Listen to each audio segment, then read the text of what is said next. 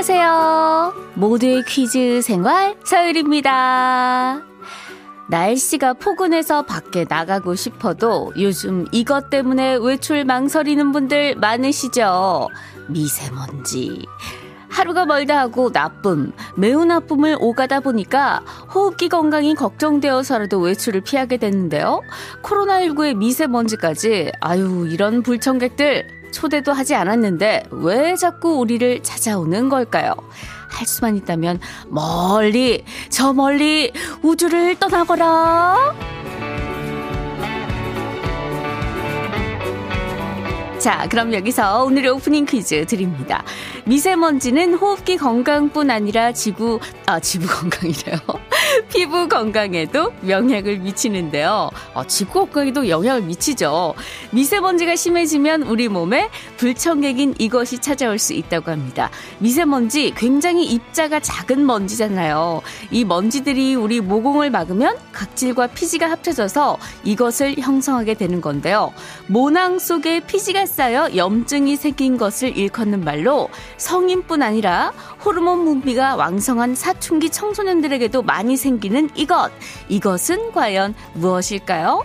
이거요. 잘못 짜면 흉터났고요. 무엇보다 진짜 아픕니다. 아파요. 문자번호 샵 8001번, 짧은 건 50원, 긴 건 100원입니다. 현아와 장현승이 불러요. 트러블 메이커.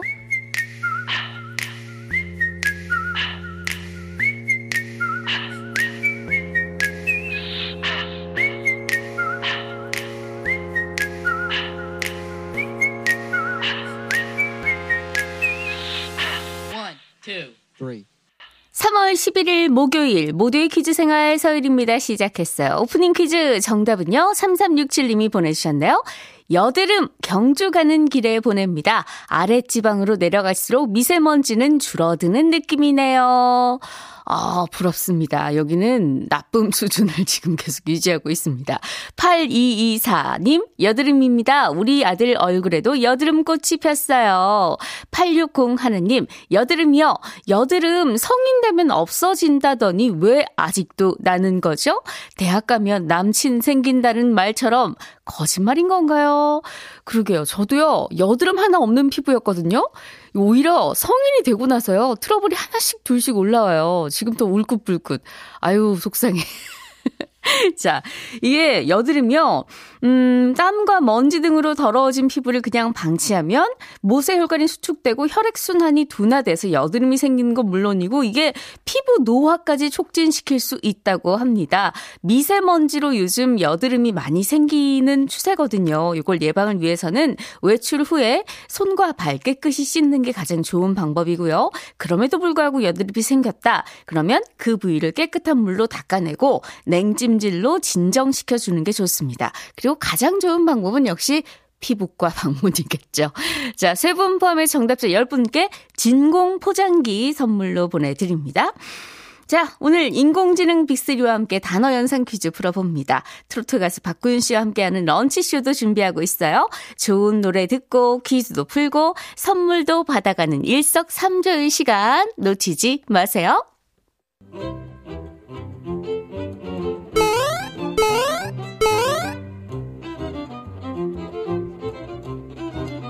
하루의 즐거운 습관? 여러분은 지금 모두의 퀴즈 생활 서일입니다를 듣고 계십니다.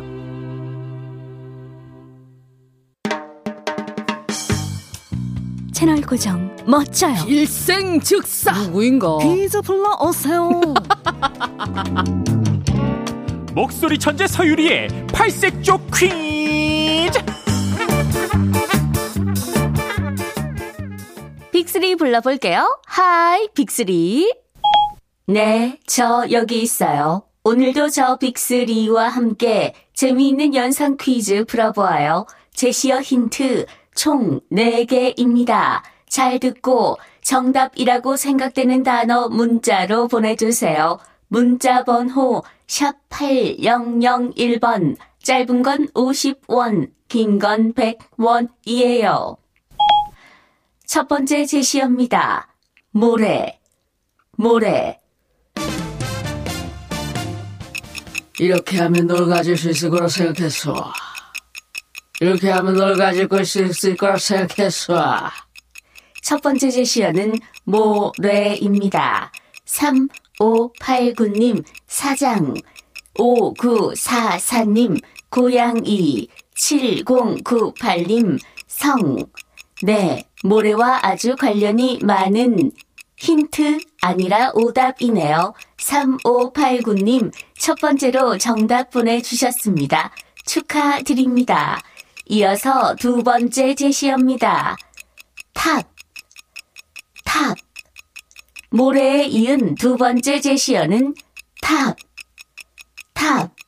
모래와 탑 하면 떠오르는 이것 무엇일까요? 계속해서 세 번째 제시어 082 하나님이 모래소년 바람돌이. 굉장히 재미있는 애니메이션이었죠. 1683님은 씨름 보내주셨습니다. 이어서 세 번째 제시어 배꼽 배꼽 모래. 탑. 배꼽 배꼽 계속해서 네 번째 제시어입니다.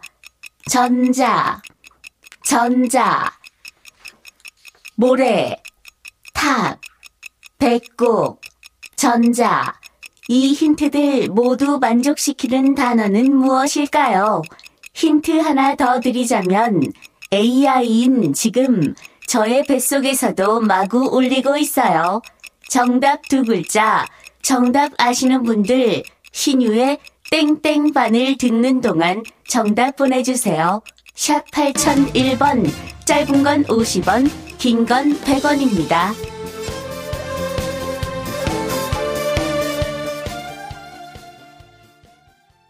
인공지능 빅3와 함께 퀴즈 풀어봤습니다. 정답 알려드릴게요. 정답은 바로 시계였습니다.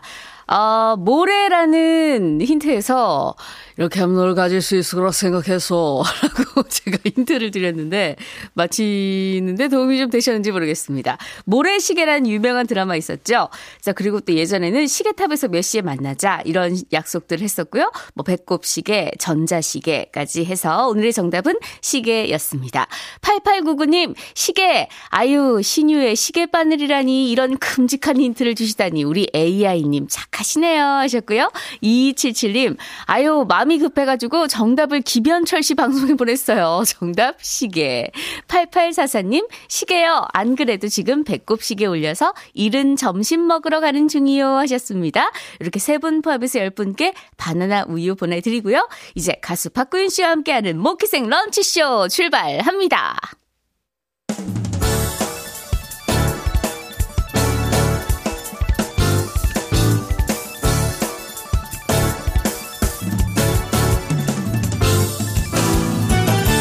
점심시간에 찾아오는 노래 퍼레이드. 노래도 듣고 퀴즈도 풀고 간식 선물도 받아가는 시간. 먹기생 런치 쇼! 먹기생의 구연발 사랑의 나무꾼 박구윤 씨 아, 어서 나는야 먹기생의 구윤발 나무꾼. 안녕하세요. 박구윤 인사드립니다. 네 박구윤 씨. 예, 아유 네. 예. 아니 박구윤 씨 공식 캐, 팬카페 네. 구윤랜드라고 네, 있더라고요. 네. 근데 저희 제작진이 들어가 봤더니 멤버 네. 수가 81명. 네네. 아니 이게 뒤에 많이 빠진 게 아니에요? 80, 진짜로 진정 81만 명. 81만 명 아닙니까? 아니 이제 이제 생긴 지 얼마 안 돼서 아. 예, 원래 이제 팬카페가 있었는데 네네. 예, 아 그 새로 만든 거예요. 관리가 잘 안 돼서 음. 예, 이제 새로 팬분들이 아. 만들어 주셔서 예, 홍보 좀 네. 하세요. 이 자리를 빌어서. 홍보요. 구윤랜드를 사랑하시는 이제 우리 팬분들이 구윤랜드 가입하시면 랜드마크가 형성이 돼서 아, 랜드마크 형성이 돼서 이제 랜드마크에서 활동을 예, 하고 좀 있으면 회전목마도 생기고 네. 송년열차도 생기고. 네. 근데 정말 일당백을 해주시고 네. 저에게 너무 그러니까요. 큰 힘을 저번에 주셔서. 보니까 뭐 네. 떡도 돌리시고 네, 네. 막 그러시더라고요. 네, 그래서 너무 감사드리고 예. 이 방송 듣고 계신 많은 청, 취자분들 놀러 오세요. 예. 예. 많이 많이 우리 구윤랜드 81만 명이 되는 그날까지 가자. 아우 가자. 가자. 자 점심 점심시간에 내 집에서 편하게 즐기는 런치쇼 박구윤 씨와 함께 시작해 볼 텐데요. 편하게 노래 즐기시다가 퀴즈 나오면 정답 보내주시면 되겠습니다. 그렇습니다. 문자번호 샵 8001번, 짧은 건 50원, 긴 건 100원이고요. 정답자 총 30분 추첨해서 바나나 우유 보내드립니다. 네. 자, 오늘 런치쇼 주제는 어떤 걸까요? 제가 방송에서 현철 씨 모창을 좀 했더니 네. 목기생 앞으로 신청곡이 쇄도하고 있다고 들었습니다. 자, 너무 잘하신다고. 신기한 일입니다. 그 중에서도 이 노래를 불러달라는 분들이 굉장히 많았는데 음. 꺼여 어어하 내가 썸에 나비 처럼 날아와서 바로 예 사랑은 나비인가 봐인데요. 이 노래 제목에서 힌트를 얻어서 정한 오늘의 주제 바로 이겁니다. 곤충에 관한 노래. 어, 지난주엔 꽃에 관한 노래, 이번 주엔 곤충에 관한 노래, 네. 어, 이어지는 것 같은 느낌이 듭니다. 자, 근데 남들이 다루지 않은 소재로 노래를 만들어가지고 그 노래가 빵 뜨면은 그게 진짜 대박 히트곡 되는 거잖아요. 그렇죠, 그렇죠. 만약 박군 씨가 곤충 소재로 노래를 만들면 어떤 곤충을 선택을 하실 것 같아요?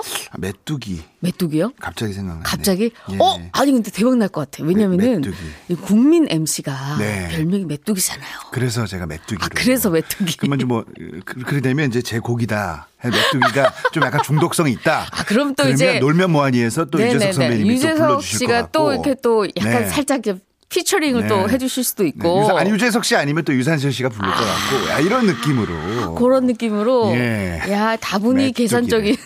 아 저는 저는 굉장히 계산적입니다. 아 예, 좋습니다. 자 그럼 광고 듣고 와서 본격적으로 만나보도록 하겠습니다. 오늘도 그단 궁금해 하네요. 어떤 것이 정답인지 말해요. 우리 함께 풀어볼까요? 모두의 퀴즈 생활.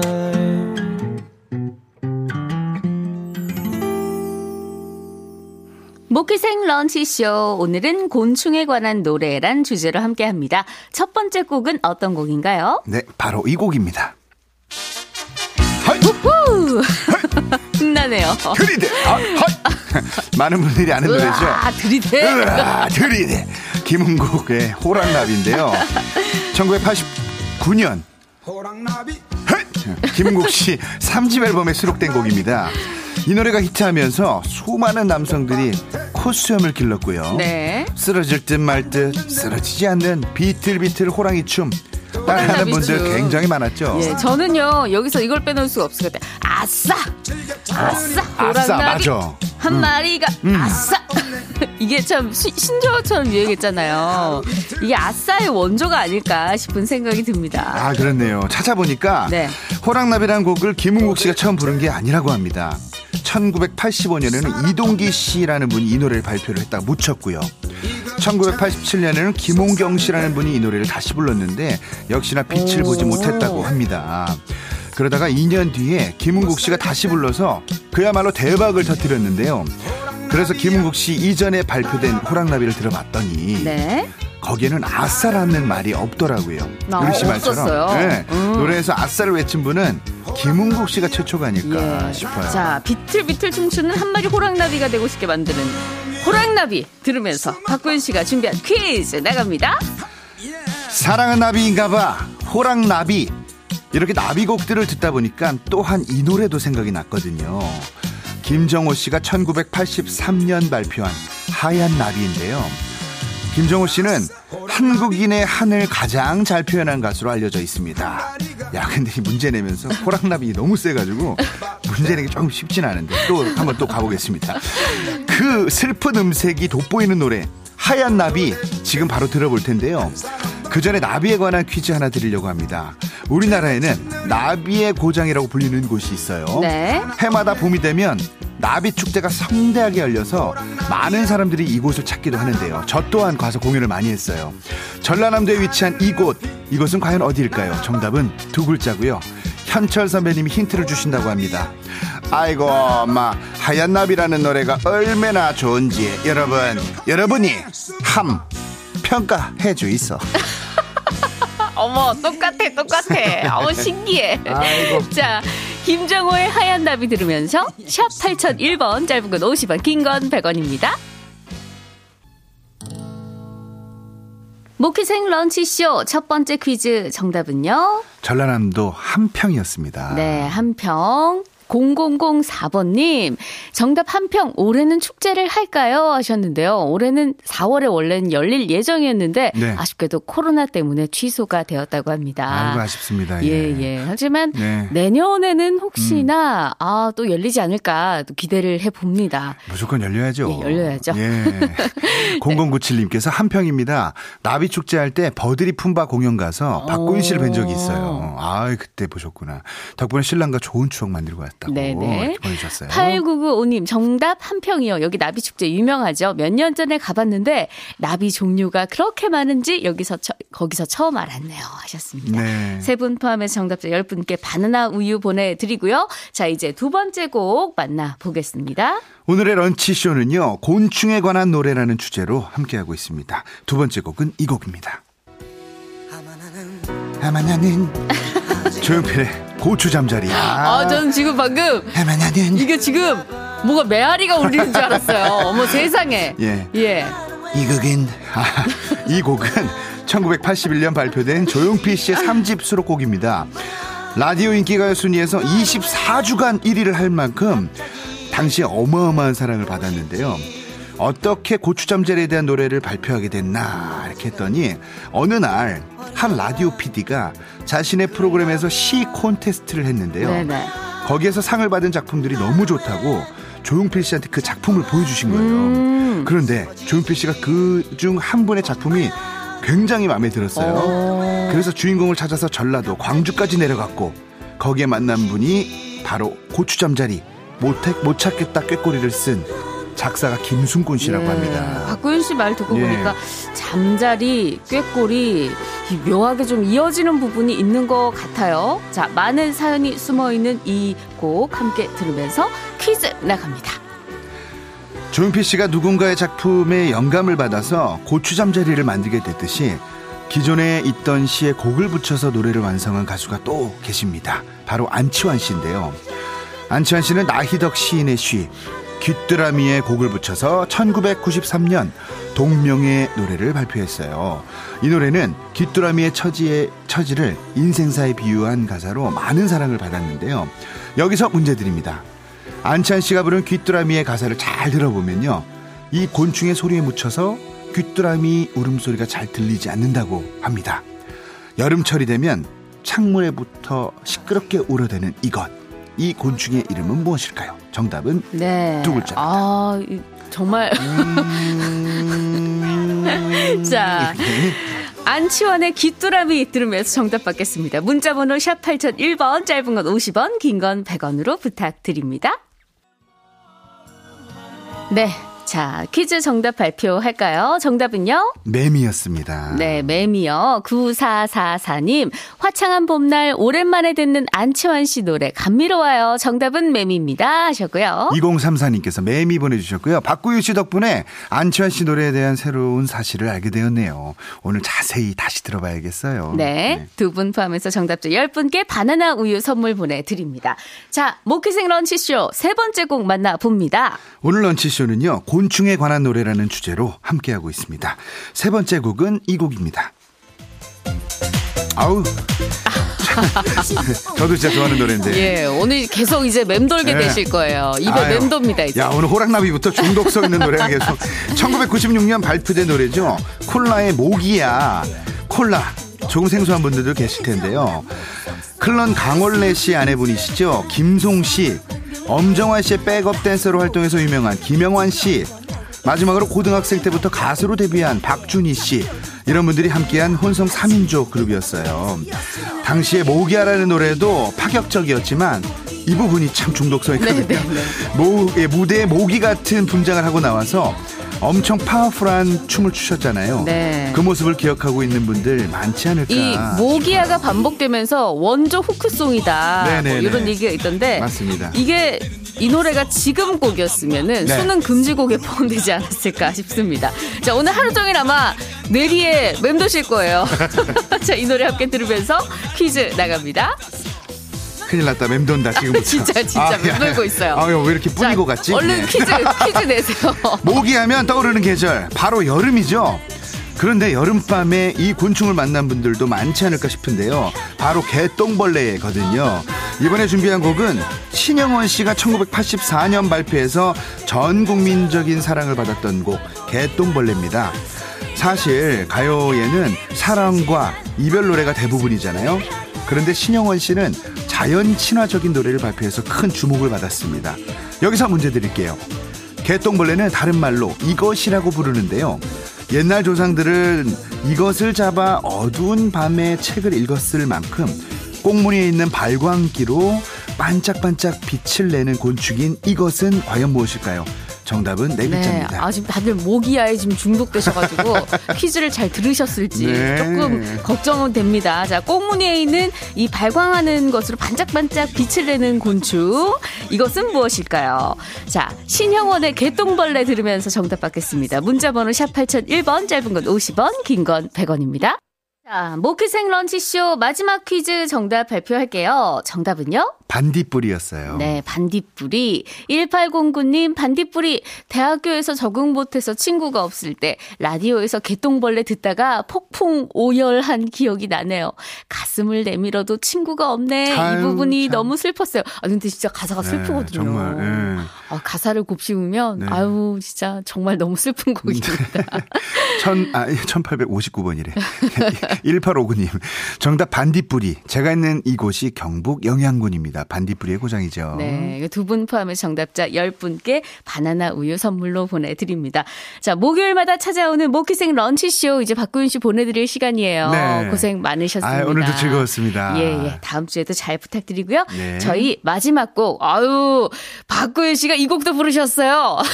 박구윤의 사랑은 나비인가 봐. 마지막 끝곡으로 띄워드리고 인사드리겠습니다. 저, 지금까지 모두의 퀴즈 생활 서열이었고요. 저는 내일 11시 5분에 뵐게 요. 안녕히 계세요.